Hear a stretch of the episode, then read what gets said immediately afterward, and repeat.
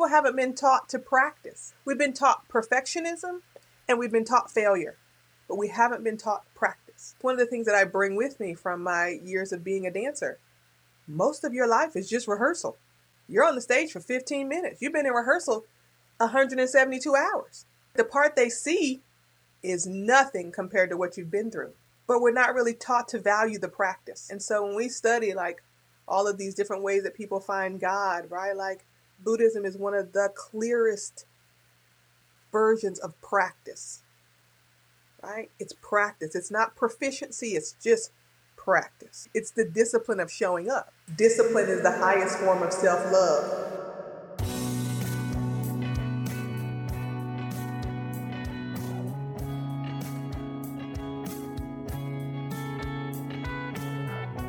Empower You podcast is devoted to bringing real world wisdom and encouragement to our listeners, fans, subscribers, and friends.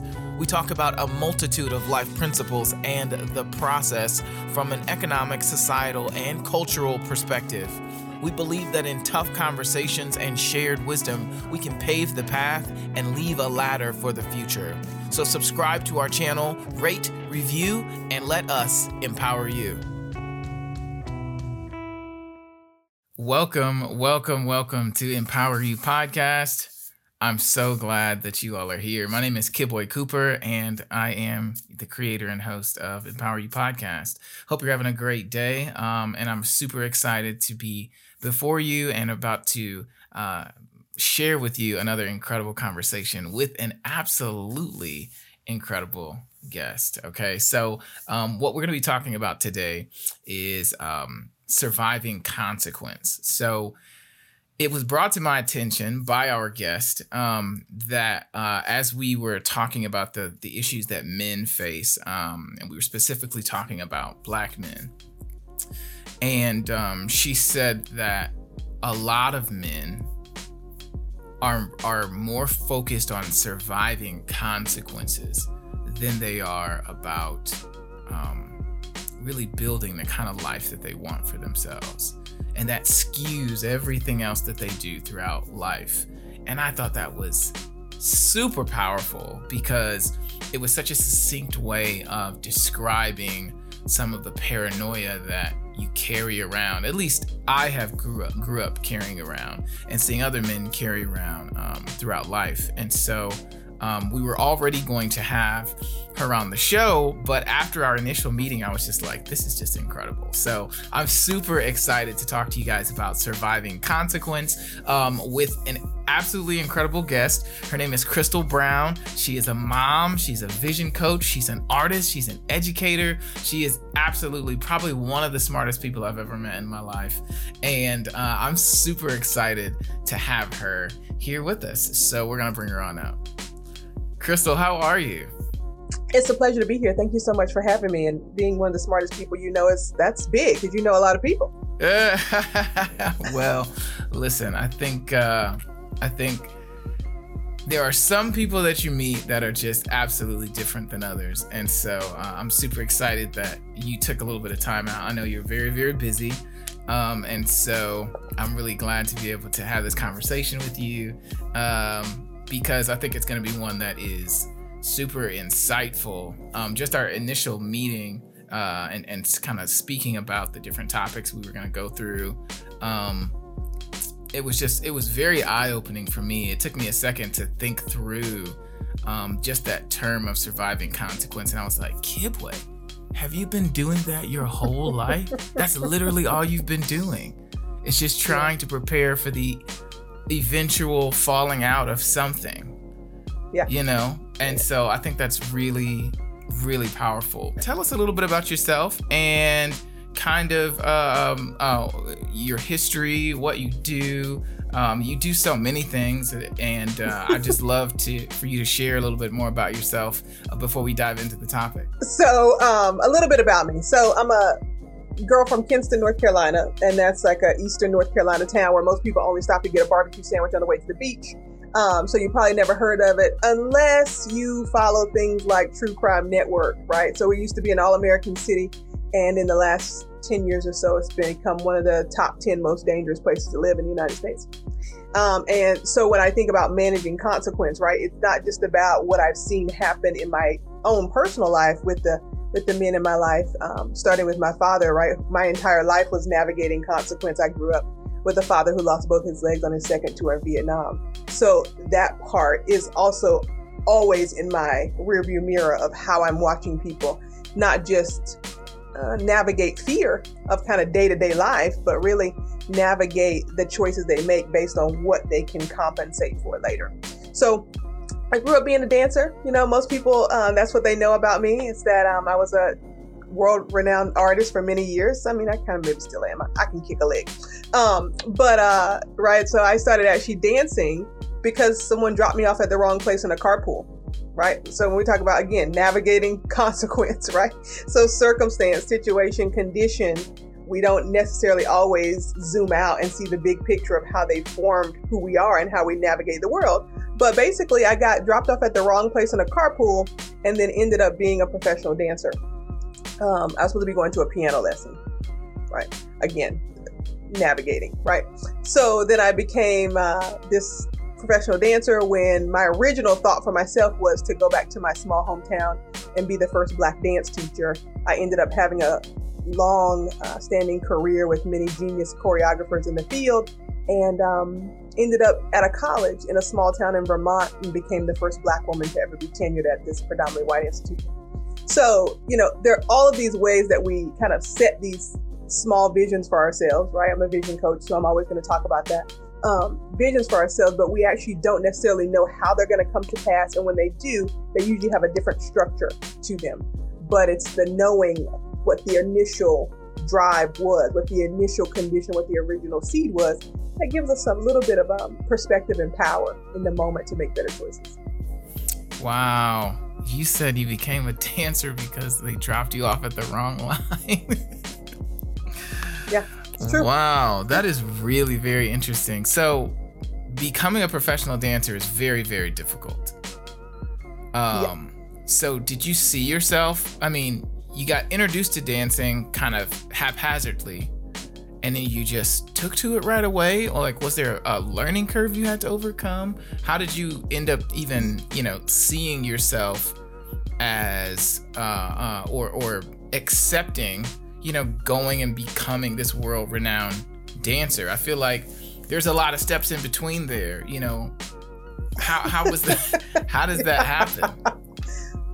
Yeah, you know, I'm laughing, kid, where you know this, but maybe your audience doesn't, right? My coaching practice is called Steps and Stages. And the joke used to be because I've learned a lot of steps and I've been on a lot of stages, right? um, and there are a lot of steps in between, right? And, and the word that you actually just used is more along the lines of my practice, my gift, my calling, which is acceptance.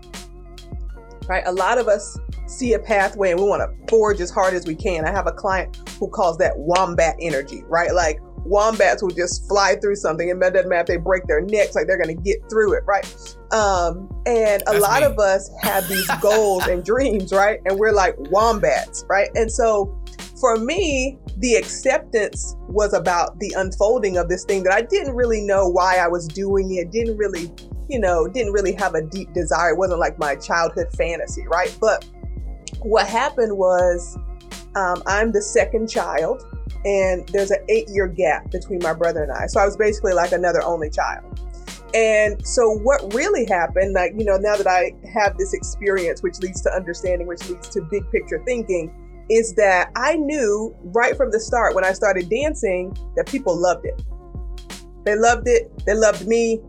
There was something that happened in the midst of it that allowed me to have a heart connection, even if they didn't know my name, right? And so that part for I think any young child, especially a young woman, and especially for young men too, right? Uh, That's the same thing that we that young men get on the football field.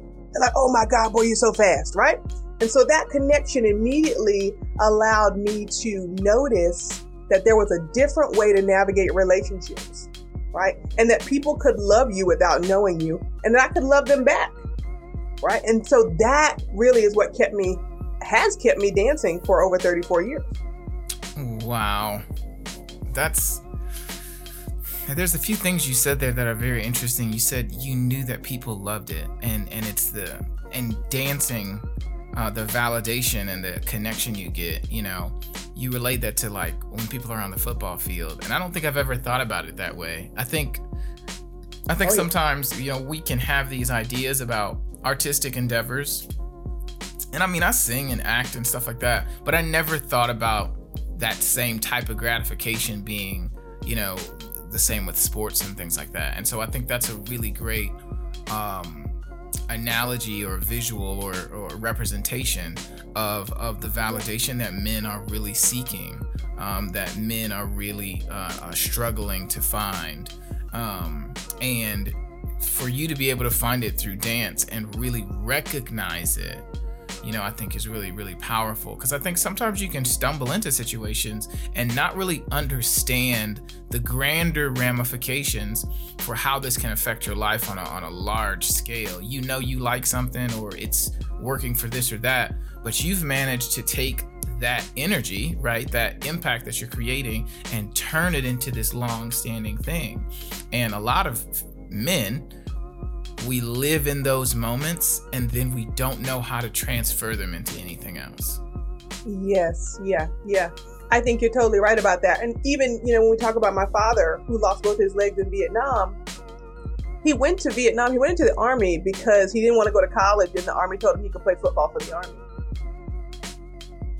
right? So it was really it was super situational right? And so um, i tell this story on uh, the moth story hour on npr about the time that i got to dance with my father and really understanding at that moment that his entire life had been shut off and rebooted and this kind of like dancing with his daughter in front of thousands of people or hundreds of people at this cotillion in two prosthetic legs was the most terrifying thing he had ever done right and so and didn't just realizing right we're, I'm probably gonna cry. Like I'm a crier. I, you know, it's. Oh, uh, it's um, okay. This realizing that this man who was my father, actually at that moment, I could see that this was probably the dude that my mom fell in love with at that party that night. Yeah. Right, and I had never seen yeah. him before, and I didn't see him after that.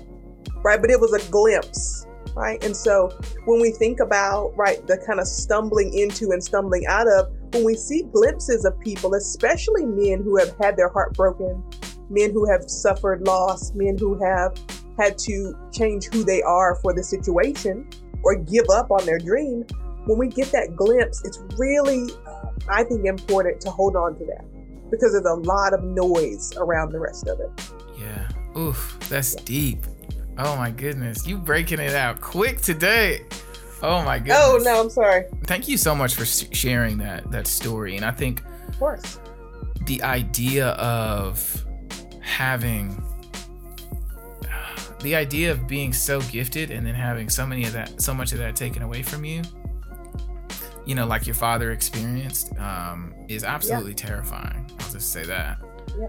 Um, yeah. And. I know as a man, you know, I personally and I can't, I guess I can't speak for any other guys, but I personally derive a lot of my value, and I'm working on this from the things that I can provide for people. You know, whether it's my yeah. clients, my family, um, you know, a spouse or or a significant other. You know, that's where I derive value from. My ability to control a situation, my ability to think through a situation. You know, um, thinking on your feet was very, very important where, where I come from. And so um, I've developed a real intense thinking model. But as much as that has protected me in certain areas, it's also hindered me in a lot of areas. And so um, to to have to readjust, you know, your entire life based off of events that you couldn't control, consequences mm-hmm. you couldn't control. I just I just can only imagine how difficult that was. And and and as a mom, um, you know, I feel like you've seen a lot of vulnerability in men. And so um, I think that's very unique because I don't know that, and maybe I'm, again, you feel free to correct me, but I think, okay. I don't think a lot of ladies see the vulnerability, the vulnerable side of men very much, especially um, in today's environments, I feel like ladies are are raising their sons with kind of a false idea of what men really are because they don't see the vulnerable sides of men because men hide mm-hmm. them a lot. So, um, if you will, I'd love to hear a little bit about your son and some of your philosophy in how you're you're bringing him up. Yeah, well, you know, number one, Gabe is my favorite person. Um, he's kind of dope. It, he's, his, later, I've seen right. his business is taking off and everything. Like he's a prodigy. He's yeah. he's.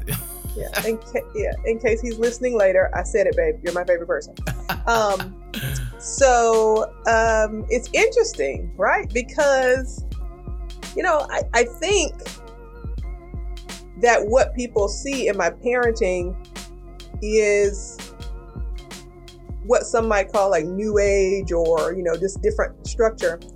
But i will just be super honest with you Kibwe and say that the way that i'm parenting has the same basis as the things we see that don't work and the basis is fear. Hmm.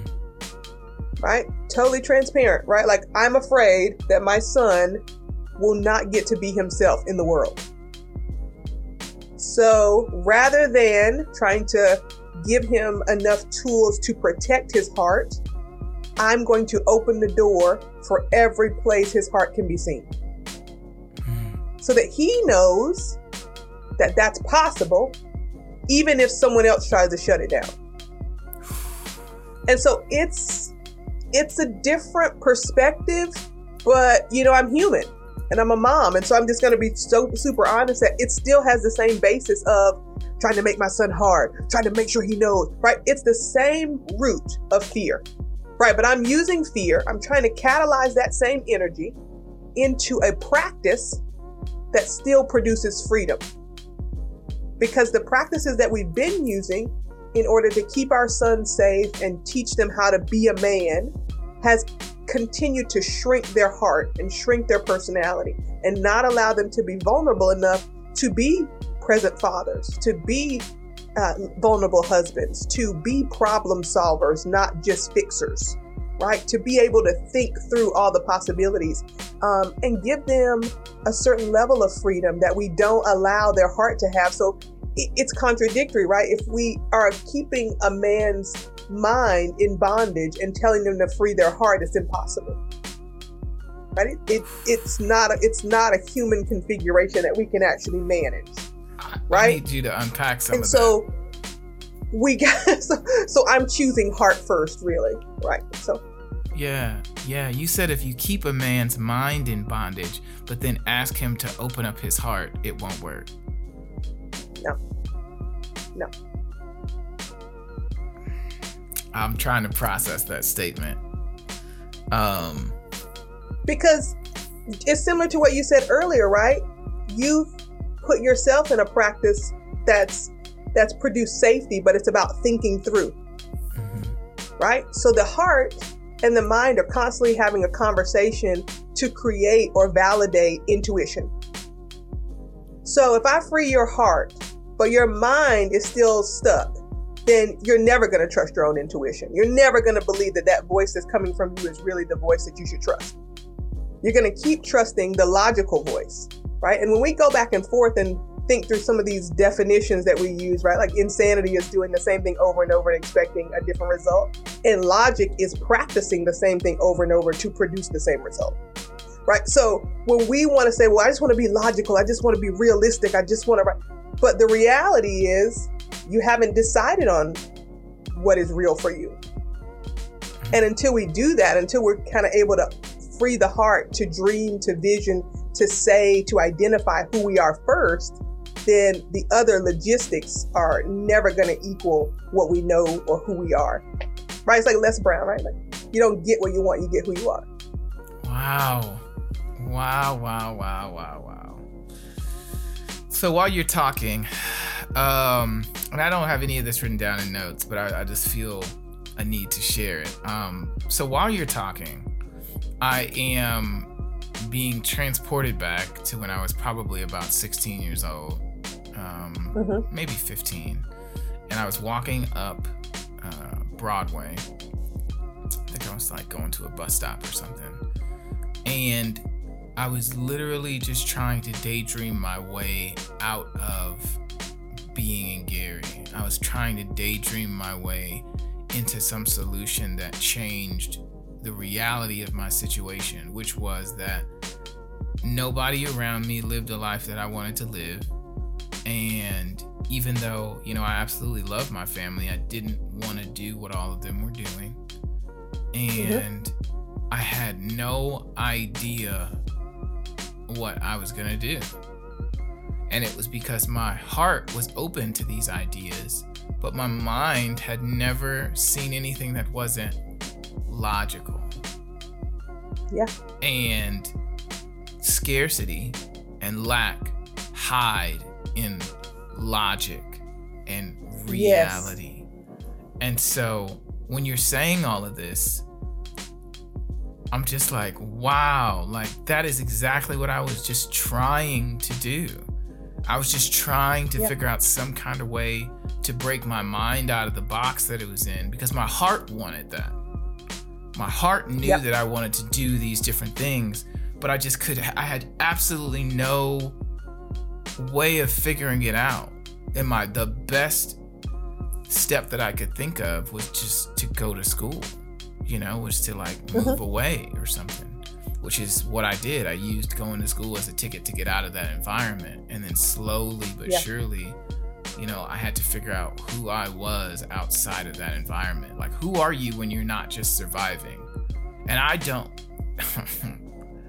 sometimes I don't know who that is. And I think that's yeah a big thing that men, especially black men, um, and and again, for any of the brothers watching this, if you got a different opinion, throw it in the comments. Happy to hear it. But I think a lot of us don't know who we are outside of surviving.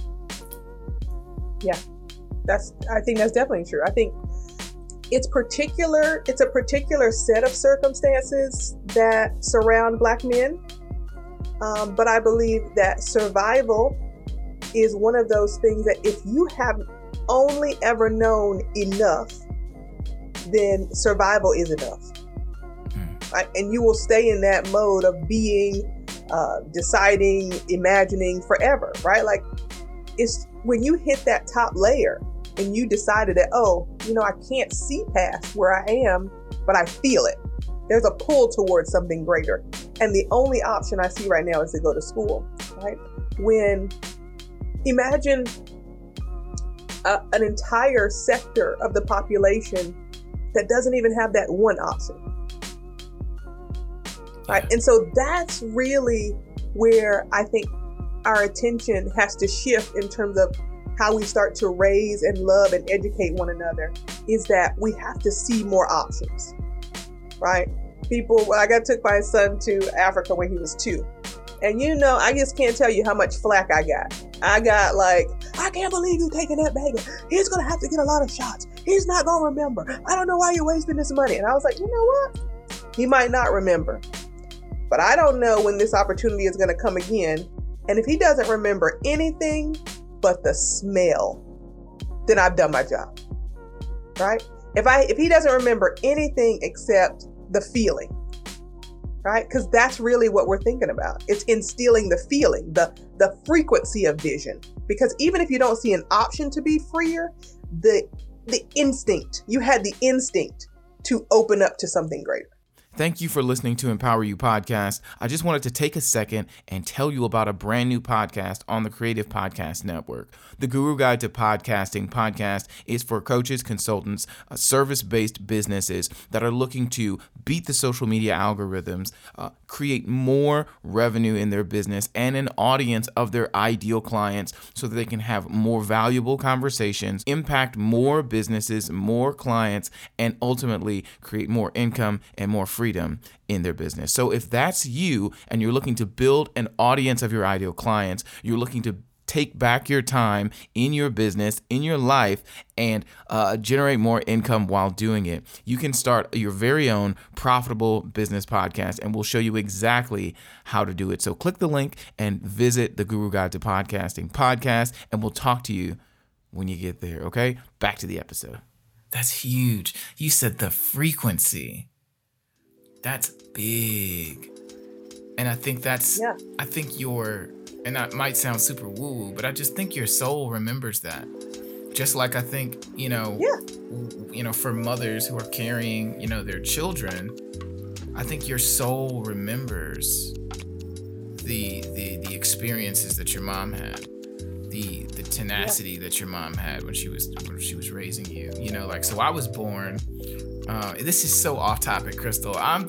This is this is this conversation is just like so. I'm just going with it. Um, so one of the things that I knew, you know, that my mom told me was when I was born. Um, I was born with my umbilical cord wrapped around my throat. So as she was delivering me, I was losing oxygen. And so the doctors told her, um, like, we're gonna have to like cut him out because otherwise, by the time he gets into our hands, he may not be able to survive. And she told me that, first of all, she was not gonna have anybody cutting on her. That was her first answer. And then she said, Uh-huh. he's gonna be fine. And I trust God, and he's gonna be just fine. And she delivered me, and I was fine. And that's where I get my name from. And Kibwe means blessed. And so, Mhm. um, knowing that about me, about my earliest moments when I obviously couldn't protect myself, but that my mom had confidence in me, even that little, that he would be able to Yeah. survive this, uh, changed the way I viewed myself, even growing up. So when you talk about taking Gabe to Africa, even as a baby, that changes the way you view yourself because even before there was any, you know, um, you know, noticeable or tangible benefit that you know Gabe could have had, you still knew that he needed that experience. You were already investing in him, which then changes that that gives you a worthiness uh, that I think is is really deficient in a lot of young boys and especially a lot of young black boys because we don't mm-hmm. feel like we're worth the effort that other people you know get around us. You know and if you look at society and and it, they're constantly telling you that you're not worth that. You know what i mean? Yeah. so i i you know obviously i just i think that's amazing that you did that even though everybody was telling you not to Yeah, you know, and but you know, Boy, honestly, right? Like I'm an artist, right? I've been an artist for thirty some years, right? Like I've always done something that nobody else understands, right? Like I understand, like you know, my coaching practice is not. I'm, I'm not one of those coaches who's like, okay, let's fill out the worksheet and I'll check on you tomorrow, and I bet you're doing great, right? Like no, transformation is something I know from the inside out, right? Like I know transformation like I know nothing else. Like I can I I understand it, right? And so one of the things that is transformative and it is so simple about my parenting is listening. Not listening to correct, not listening to teach, not listening to uh, debunk, right? But most of the time, my relationship I understand is built with my son on such uh, a firm foundation because I just listen, right? And I try to control my face and not be like, "What in the world?" I right? Um, and I listen to so many things because I believe, right? You know, and, and this is, you know, it, it's kind of woo woo too, right? And depending on what people's spiritual practice is as they're listening to this, right? He chose me, right? There was something he has to do in this world, right? That he chose me to come through and his father, right? And there's something about him that needs to teach me something. And I'm supposed to keep him alive and keep feeding him the energy he needs until the mission is accomplished. Right? Like that's my job. Right? And so a lot of us as parents, and I understand totally where it comes from. I'm I totally I'm a parent, I'm a mom. A lot of us see these children as things to create, as um, parts of our story. Um, and so we we tend to start to shape and mold them as the characters that we want them to be rather than listening to the dialogue that this character is writing in their own story and just being a good supporting character. Mm. That's huge. That's transformational right there. You talked about your coaching program as, you know, being different. Talk to me a little bit about, yeah. you know, some of the ways that you've been able to help your clients through difficult uh, um, steps or stages in their growth yeah. Um, through this kind of non-conventional teaching that you do. Yeah. Well, you know, I think we got this title for this, this sector called life coaching about 10, 15 years ago, right? And for me, I used to teach entrepreneurship and innovation inside um, academia as well. And so when I first heard it, I was like, oh, there must be a gap in the education market. Right? Must be. Because if education, the system that we've been saying for years will prepare you to build a life, is not working, and now people need life coaches or executive coaches or all these different types of information, then there must be a gap. And so when I started to look at it, and my students kept being like, "Oh yeah, Miss Crystal, you should be a coach," and then my dancers would be like, "Oh, I'm about to listen to your this talk later because it's a whole podcast." I was like, "What are y'all talking about?" And so I started like trying to really understand where this this niche was coming from. And I was like, oh, okay, I get it, right? Because the same way that education prescribes a system, we also prescribe a life system that equals success. But if that success is not tailored to who you are, then even if you achieve it, you're still not going to feel whole. And so we have to kind of go backwards. We have to say, who are you? What's the vision you have for your life, your gifts, your talent, your dream first? And then let's start to engage in the practice of life. So I like to start from the beginning, right? I'm a vision coach. I don't believe you have a life if you don't have a vision. You just have a set of things that you're used to doing and you're hoping that it all pans out. Mm. Oh my God. And so in this so practice, accurate. we just have to really pull back. Yeah. Yeah. Do you feel like men have the most, like, who do you feel like has the most challenges with their identity? Yeah. Hmm. It's interesting, right? Because I think, like you said, a lot of us derive value from what we do. And it, when you asked me, like, how I started dancing, that was it. People were clapping, people were loving me. I was like, oh my God, I could do this. And like, they love me. Why? And they give me money. Wow. right? It's just, you know, it's amazing for me. Um, but I think what we have a hard time doing as people, and I think men do have a hard time with this, which is, you know, just a little secret that I think most people know, right? Like men are probably 10% of the self development market, right? Maybe my numbers are a little off, but it's yeah. majority women, right? Women are like, yes, fix me. I don't know what to do, right? Men are like, I'm good. Let me listen to that podcast one more time. I'm good. Yeah. Maybe I'm gonna listen to it on my way to work though. Right? You know, things like that. So yep. I have a really small number of clients who are men, but I will say this that the ones who do show up um, begin to see themselves as whole people. And they're able to let go of things quicker. Right? They're able to say, you know what? It's not the money anymore. Right? I've had uh, people quit their nine to fives and become chefs. I've had men um, decide that uh, they didn't want to get married, right? And that's a big thing. And it's not just about the person that they're with, it's that, about. Crystal. Right. Well, like, you know. You're not allowed to do that. I mean, Men I just. supposed to do this and we're supposed to do that. We're not allowed to change our mind. We're jerks if we do this no. kind of stuff. Like, I'm guilty. Like, I've canceled a wedding, right? To, to what most people would think is the love of my life, right? But love and marriage are two different things. And when you get right down to it, right? Like, if you can get to that core identity of who you are, then you know exactly where the default line is, right? Are you designing or are you defaulting into someone else's pattern? Right. And so a lot of men who come through our program really get to that default stage and they're like, yo, I'm tired of doing this, this, and this. I don't know why I'm doing this, this, and this. And what I would love is to be able to do this. Right? And even just saying that, even if they don't quit their job, even just saying it out loud, to someone who's like, yeah, why not? Let's go. You're blowing my mind right now.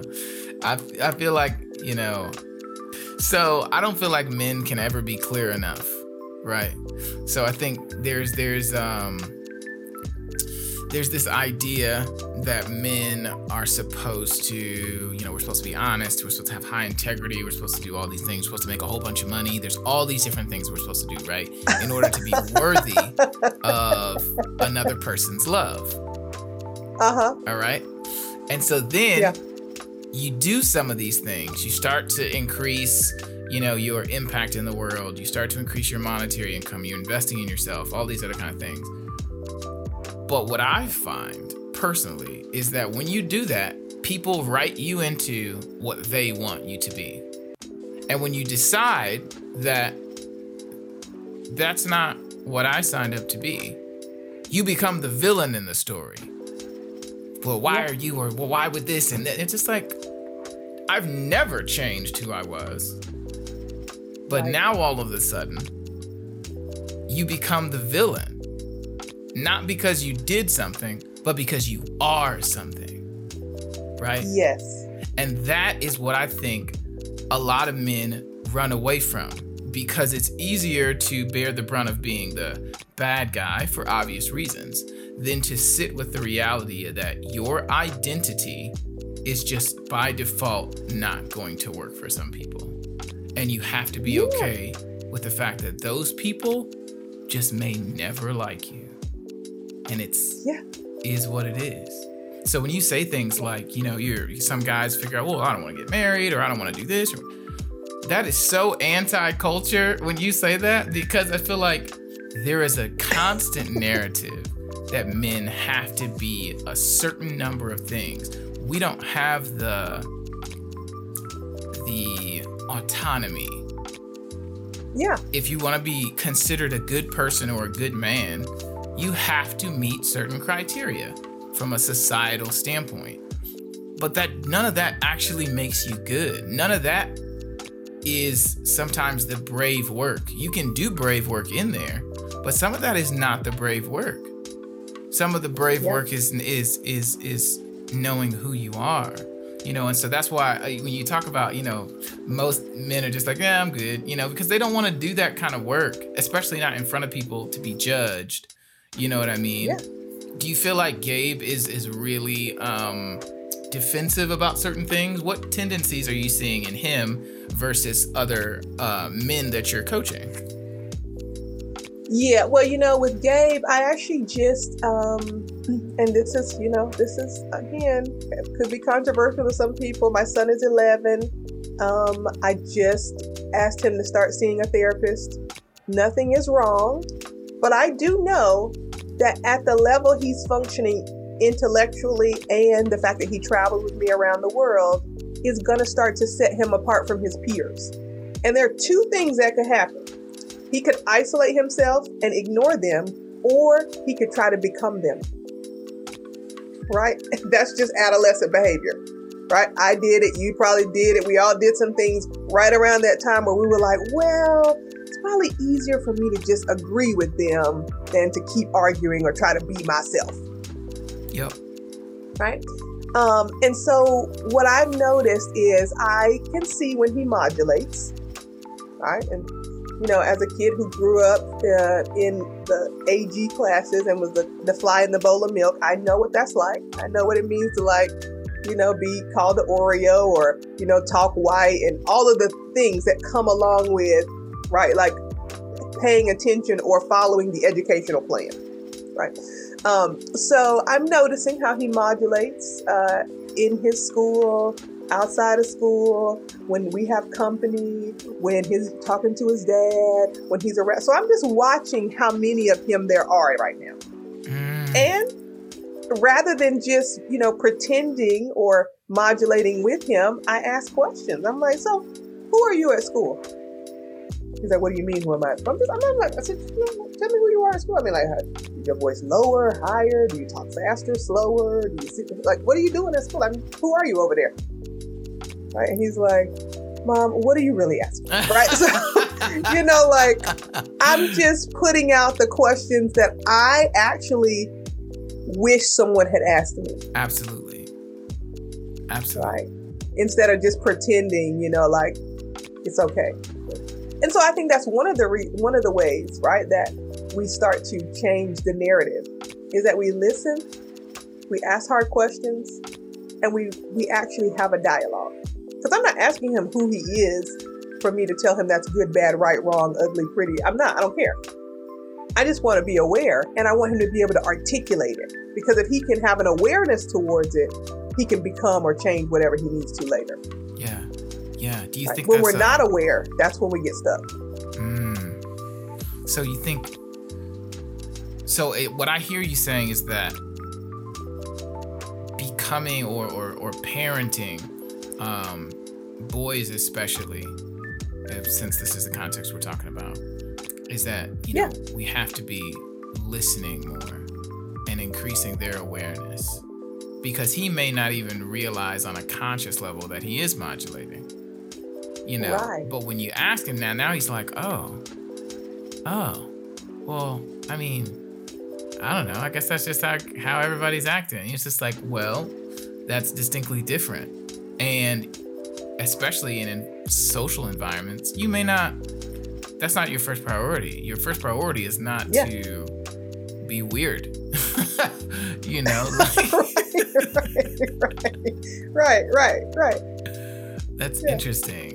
Yeah. So awareness, um, and that, and then, and then that continues as you get older, right? You continue to modulate based off of what you feel like people expect of you, and then later you're in your 30s Exactly. or 40s or 50s, and you've never really just acted like yourself. You go from one environment to the next, to the next, to the next, where you have to just keep changing, changing, changing, changing, and then someone you know, your significant other, somebody says, Well, I just don't get you. Well, I don't either because I have to be all these different people to try to satisfy what everybody wants from me.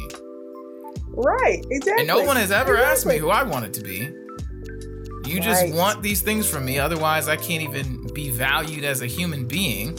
And so, yeah, Yeah, I mean, this is what it is. This is what you wanted, right? But now you're mad because I don't like this.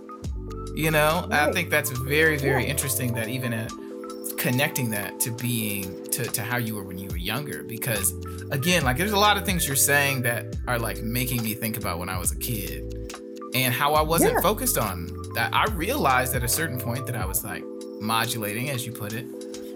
But my focus was staying safe you know, um, which was not being weird because Mm-hmm. being the weirdo made you unsafe.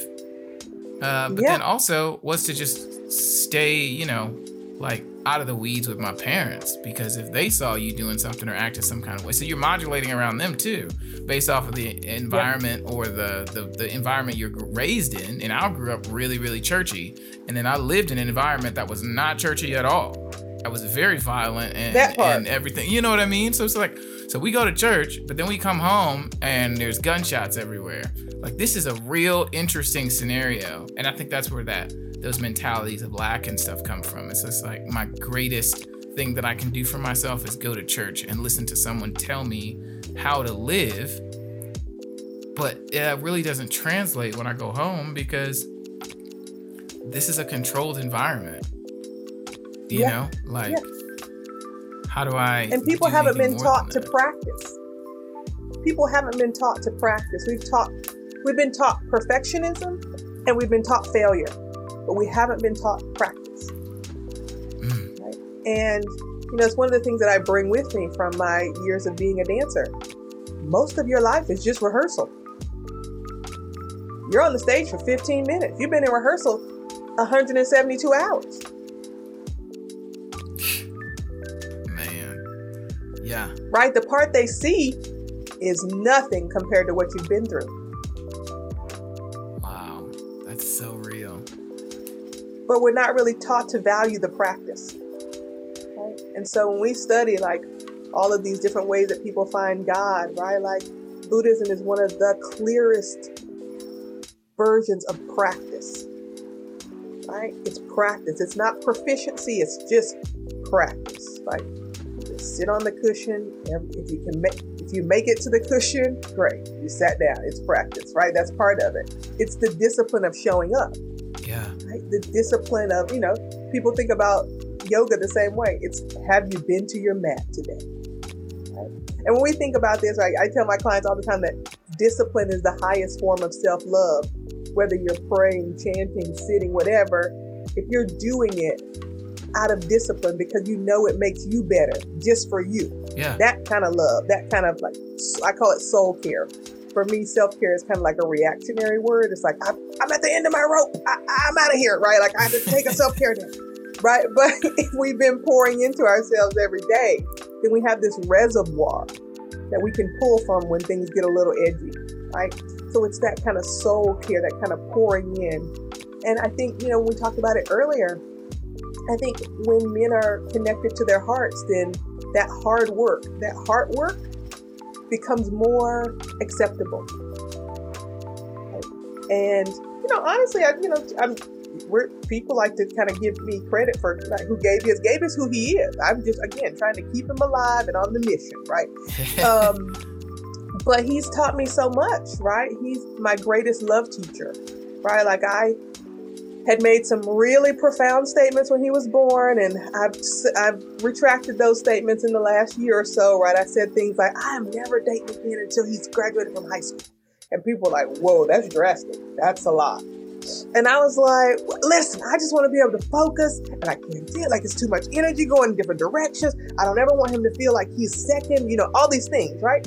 But really, what I was really saying was, this little person has taught me that I don't know as much about me or the world as I thought I did. And until I get a better understanding of what's going on over here, I can't invite anybody else into this matrix. Right? And Gabe has taught me so much about love. He's taught me how to listen. He's taught me that it doesn't have to be my way. He's taught me that love can look like being in the house and not talking to anybody and everybody just okay right? Because we get this idea that love is like, oh, it's romantic and it's this and it's that. And my son has really taught me that you can love somebody and not even have to say nothing to them, and nothing's wrong. right? Like he's just taught me so much about like, you know, what it means to love someone for who they are, not what they do, which is what you're saying that most people are asking of black men. Like, are you this? Are you that? You got six figures. Are you this tall? How's your relationship with your mama? Do you go to church? How did it? What kind of belt you got on? Let me see your shoes. Well, what do you brunch on Sunday? How did right? like I don't know, right? Like it sounds crazy out there to me. I don't know, right? You know what I'm saying? But the idea of like no one's saying, listen, what did you want to be when you grew up, and like, how's that working out for you? And like what was your big dream like before you went to school? Like, I'm so glad you have a PhD, but like, what what would you love to do? Like, you know, no one's asking that. No one's like leaning in, like, so what did you dream about last night? You know, nobody's listening. Right? Like That's those wild. kind of conversations that I think really get to who you are.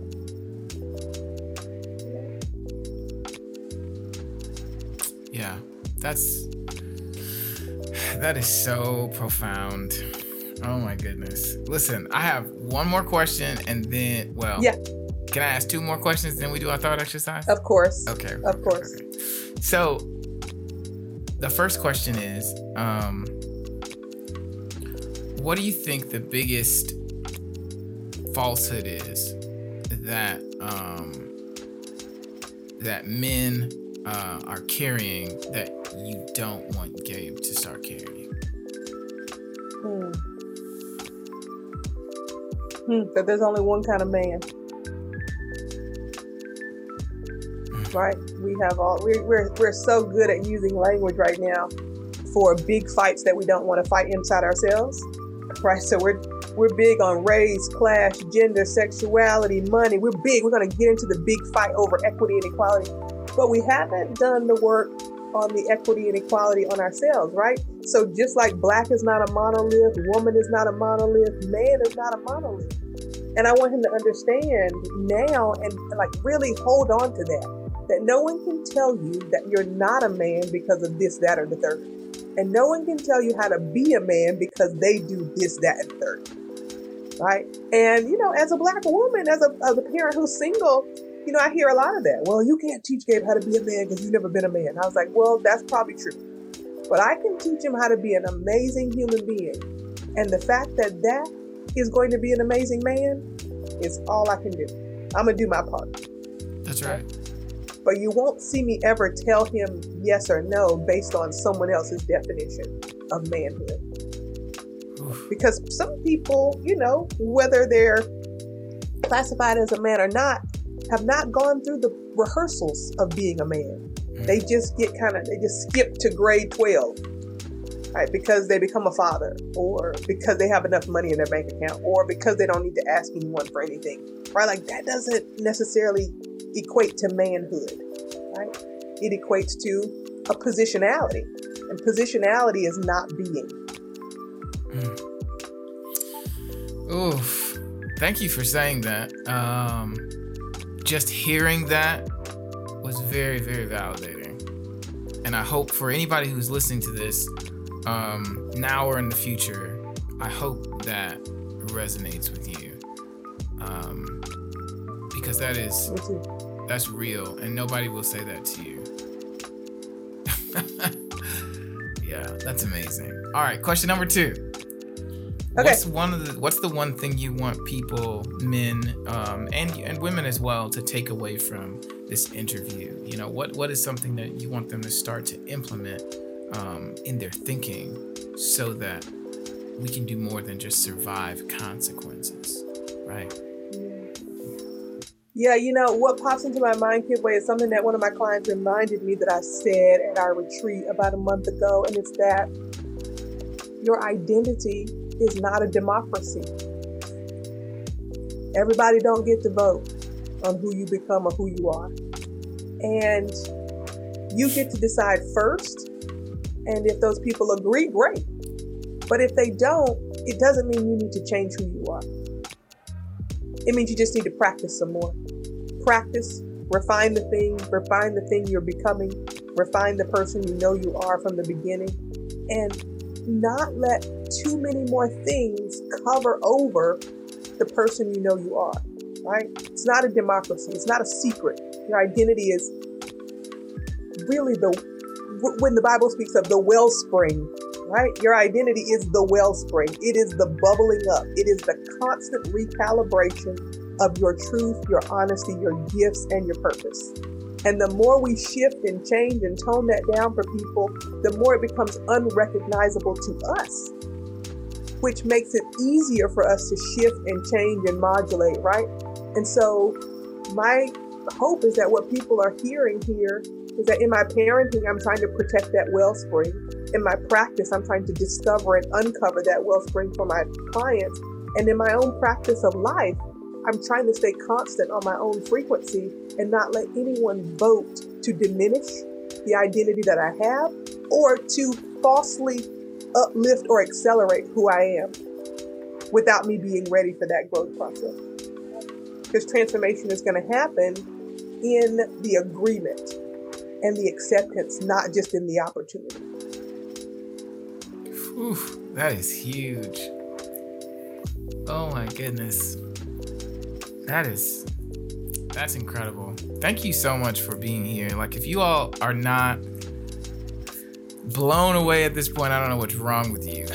But um there are so many things that you have you have shared um just about identity and about you know how you you see yourself and how you can practice seeing yourself more fully in order to free your mind from these ideas that other people have departed have imparted on you. I think that is just it's just so incredibly valuable. I definitely will be um, following those things. Um, and you said something at the just a minute ago that i thought was super important. You said your identity is not a democracy.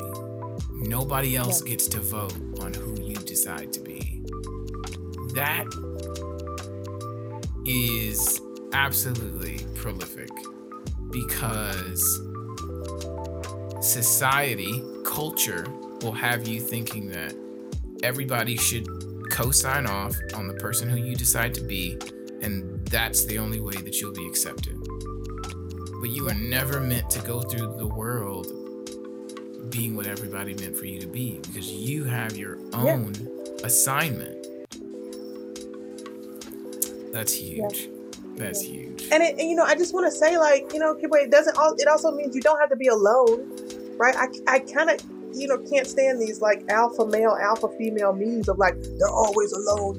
I mean, like, no one changes alone, right? But it does mean that if you're so clear about who you are, then you're going to attract the community that you need. Right? You're going to attract all those sacred friends who are going to either boost you up or rub you the wrong way and teach you exactly what you need to know in that moment. It doesn't mean that you isolate yourself and just be just like, this is me, forget the world. No, it means let me show myself to the world so that I can know exactly who my tribe is. I can know exactly where I need to position myself to let my gift have the greatest impact. Wow. That's huge. Oh my gosh. Um Y'all, my head is spinning at this point. This is going to take a minute to settle in because there's just so much truth in the statements that you've made. And I can just only imagine what's happening in your coaching program. Like, that is wild. Um, this is like one hour. Can you guys imagine being uh, in, in, in Crystal's coaching program? And she's constantly pulling things out of you you would be a new human in no time. You know, that's just incredible. So, how do people get in contact with you or, or start engaging with you? What if there's young ladies um, or women whose yep. sons are are are Gabe's age and they're like, listen, I may not have the money for a therapist, but I'd love to connect him with maybe your coaching program or maybe, you know, I don't feel safe sending him to a therapist, but, you know, this is another black woman or another lady who I know I, can, I feel like I can trust. How do people get in contact yeah. with you to work with you, uh, to follow what you do, or just to send you a thank you note? Yeah, well, listen, if you want to send me a thank you note, I love thank you notes and I love snail mail. So um, you could jump over to lifestepsandstages.com, uh, scroll down to the bottom, our address is there. If you want to check in about if our coaching program is right for you, you could also schedule your complimentary vision call. And if you want to think about getting to the next stage of your life, um, and what that really entails, yeah, make sure you schedule a vision call. You can jump over to stepwithcrystal.com about how to go beyond traditional success. And then just follow us on the social, stay connected. We're all about building community, right? Because again, nobody changes alone. Wow, that's incredible. Nobody changes alone. So, you guys have all of the information that you need in order to contact Crystal. Um, we're going to do one last thing, which is our favorite part, which is the thought exercise. Um, and it. then we're gonna let you guys go, and we're gonna let Crystal go. Um, but maybe we can convince her to be a part of some other cohorts. I've been having some ideas about putting together some uh, some mentorship cohorts where we talk about different topics um, in extended periods, and maybe follow along with some books or different practices as well um, to kind of connect it. you guys a little bit more with the different guests who are on the show, um, and you have a little bit more access to uh, kind of what they do, and you guys can involve yourself more with them. If you guys are interested in that, let me know. Uh, I've, I, have i have got some things that are rolling around in my mind. I think that would be really cool and beneficial, and it would allow all of us to be enriched just that much more. So, um, again, follow Crystal on all the socials. And Crystal, if you are ready, I would love a thought exercise. Okay, let's do it. I'm ready. All right. The floor is yours. So, um, we have a mantra at Steps and Stages, uh, and I just want to just offer this to you to clear your mind. And it's just that a lot of things happened before this, and I guarantee a lot of things will happen after this. But I promise to be here with you now, so please be here with me now. As you begin to let your mind open and your heart connect to your deepest, wildest, most intense dream, take a deep breath in through your nose. Exhale slowly through the mouth like you're blowing through a straw. Let the lids of your eyes close if you're in a place where you feel comfortable. And no matter what today is, let's jump. Let's do a little time jump, a little vision trip three days into the future. And you and I have just woken up in exactly the place you've always wanted to live. Not only is it where you want to live, it's the right temperature, you have the right breakfast. You are actually in charge of every choice that you're going to make today. There are no consequences, there is no situation, circumstance that you are not equipped to navigate. You are well resourced, You are well energized. You are well equipped. Take a walk through the space. Notice where you spend most of your time, where you would like to feel comfortable.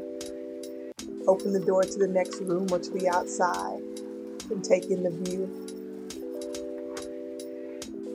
Notice that as we are on this vision trip, something about the chemistry in your body is changing. You may have leaned forward or leaned back, or your feet may have gotten heavy, your shoulders may have dropped. And that's the frequency of your vision. That's where you want to be. You want to be a thermostat and not a thermometer of each and every choice that you're making each day of your life. And this is the frequency, this is the temperature that you're going to be on. Take a deep breath in through your nose. Exhale slowly through the mouth like you're blowing through a straw and let this frequency wash over you. And wherever you've been listening from, open your eyes and see it from a different perspective and stay on the frequency of your vision, not only now, but going into the rest of your day. That is amazing. Oh my goodness, that's awesome. Wow. Thank you so much for sharing with us. My pleasure. Um, Thanks for having me. I I am blown away.